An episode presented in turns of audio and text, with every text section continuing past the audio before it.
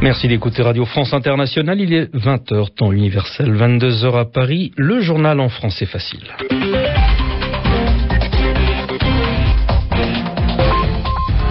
Kasongo Mwema Yamba Yamba. Avec Pauline Simonet, bonsoir. Bonsoir. Tbilissi affirme avoir déjoué un complot pour renverser le régime et assassiner Mikhail Saakashvili. Le président géorgien indique que la situation est sous contrôle. À Moscou, on dément toute participation au soulèvement militaire. Une page d'histoire a été tournée ce mardi au Pays Basque espagnol. Les nationalistes ont cédé la présidence de la région au socialiste Pachi Lopez. La fin de 30 ans de pouvoir sans partage. Situation toujours confuse dans la vallée de Swat au Pakistan. Malgré les attaques de l'armée en cours, le couvre-feu a été levé ce mardi pour inviter les civils à quitter Mingora, la principale ville de la région où on signale la présence des talibans. Le journal en français facile.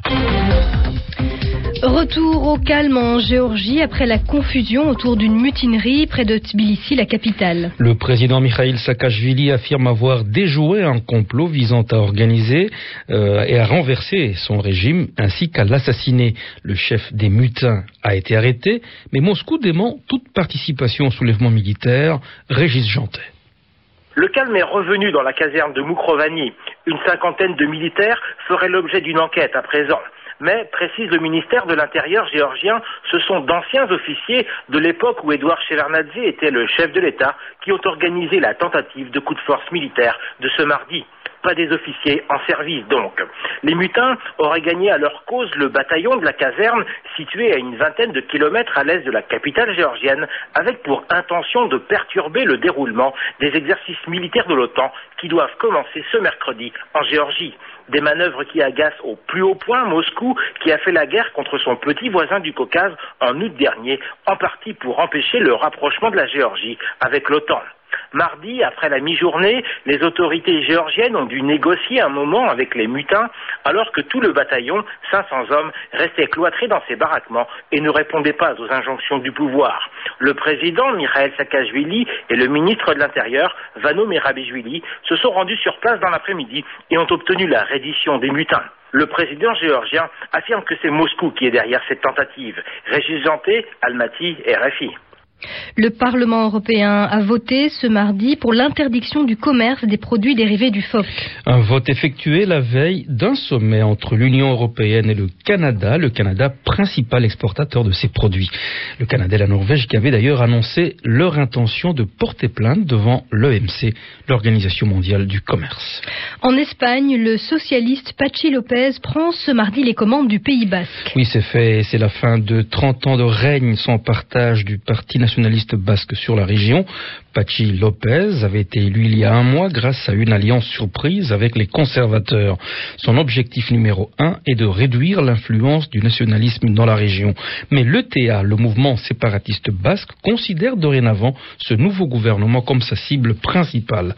Écoutez le basque Gorka Landaburu, directeur du magazine Cambio CSI, il évoque l'atmosphère qui règne en ce grand jour historique. L'immense majorité de la population basque voit avec intérêt, expectative, qu'est-ce qui va se passer dans les quatre ans à venir avec un gouvernement qui sera minoritaire, qui va avoir beaucoup de difficultés, mais le changement est comme euh, une bouffée d'oxygène qui rentre dans les institutions et dans tout le Pays basque. Il est vrai que les nationalistes qui, eux, ont gagné les élections, mais qui n'ont pas la majorité suffisante au Parlement pour configurer un nouveau gouvernement, ont du mal à digérer la pastille, comme on dit. Mais enfin, ils doivent euh, passer maintenant à l'opposition. C'est vrai que ce n'est pas facile après 30 ans de pouvoir, mais je crois que pour le Pays basque et pour le reste des Espagnols, c'est une opération très intéressante à suivre et on verra l'aspect positif de ce changement politique au Pays basque. Il y a un objectif clair, c'est une lutte beaucoup plus conséquente contre le terrorisme et le deuxième objectif sera lutter contre la crise économique qui touche tout le Pays basque. Gorka Landaburu du magazine Cambio Diociseis, contacté par Maud Chaya. Israël exerce une forte pression sur Ban Ki-moon. Selon le quotidien israélien Yediot Aharonot, le gouvernement israélien exerce une pression sur le secrétaire général des Nations Unies pour tenter d'atténuer les conclusions d'un rapport accablant sur son offensive contre la bande de Gaza en décembre et janvier dernier. Ce document rend Israël responsable de graves violations et l'accuse d'avoir délibérément visé des installations de l'ONU. Et entre-temps, le chef de la diplomatie israélienne poursuit sa tournée européenne. Après Rome, Victor Lieberman est aujourd'hui à Paris. Le ministre ultranationaliste a été reçu en fin de journée par son homologue Bernard Kouchner avant de se rendre à l'Élysée pour une rencontre avec Claude Guéant, proche conseiller du président Nicolas Sarkozy. En France, Nicolas Sarkozy est entré en campagne pour les élections européennes du 7 juin prochain. Ce soir, au cours d'un meeting de l'UMP à Nîmes, le chef de l'État a appelé l'Europe à changer. En attendant, c'est un changement de conditions de travail que demandent les gardiens de prison. Les représentants des syndicats des surveillants ont été reçus aujourd'hui au ministère de la Justice, mais le blocage a continué dans de nombreux centres pénitentiaires au deuxième jour de mobilisation. La guerre des mots, en attendant, peut être celle des armes entre le Tchad et le Soudan. Djamena accuse en effet Khartoum d'avoir lancé plusieurs colonnes armées avec des centaines de véhicules contre le Tchad, ce qui viole les accords signés dimanche dernier à Doha au Qatar entre les deux pays voisins. Des accusations que Khartoum dément totalement. Les rebelles, eux, demandent à la France de rester neutre, de ne pas prendre opposition, et menace de tirer sur tous les avions qui vont les survoler.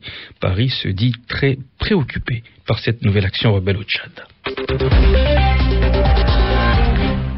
La situation est toujours confuse dans la vallée du Swat au Pakistan. Oui, malgré l'offensive de l'armée en cours, le couvre-feu a été levé ce mardi pour demander aux populations civiles de quitter Mingora.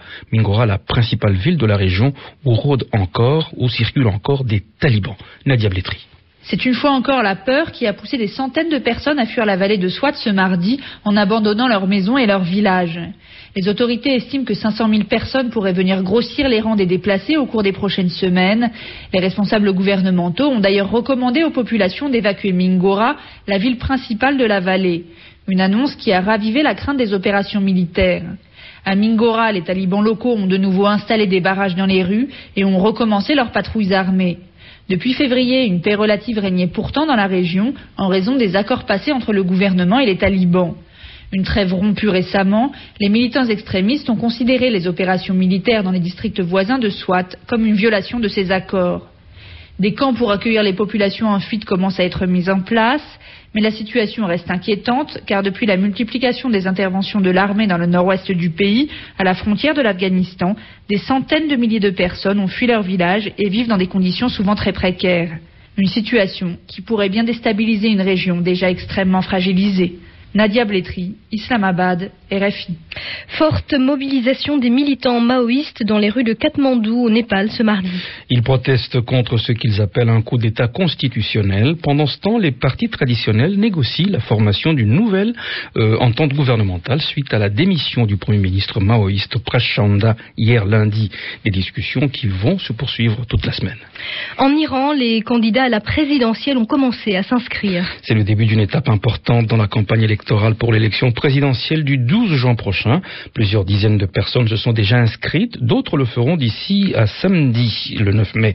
Selon la loi, n'importe quel Iranien peut s'inscrire comme candidat à la présidentielle, mais en fin de compte, ne seront retenues que les personnalités religieuses et politiques. Écoutez les explications de Mohamed Reza Jalili, il est chercheur et enseignant à l'Institut des hautes études internationales à Genève. Le système électoral iranien, que cela concerne l'élection du président ou du Parlement, doit passer par un système de filtre euh, mis en place par le régime à travers le Conseil des gardiens dont les membres sont nommés par le guide de, la Révolution qui choisit en fait les candidats qui sont avalisés pour pouvoir se présenter aux élections. C'est en quelque sorte une sorte de sélection qui en elle-même est déjà peut-être plus important que les élections elles-mêmes parce que généralement on met de côté tous les candidats qui ne conviennent pas, c'est-à-dire qui ne participent pas au mouvement islamiste ou qui ne sont pas liés euh, au microcosme du sérail islamique qui dirige le pays. Le, foot, pardon. allons-y. Euh, on passe au football, le football européen, avec le début des demi-finales retour de la Ligue des Champions. Face à face anglais ce soir avec Arsenal qui reçoit Manchester United. À l'aller, Manchester avait gagné 1-0, mais là, Manchester mène par 3 buts à 0. Nous sommes en deuxième mi-temps.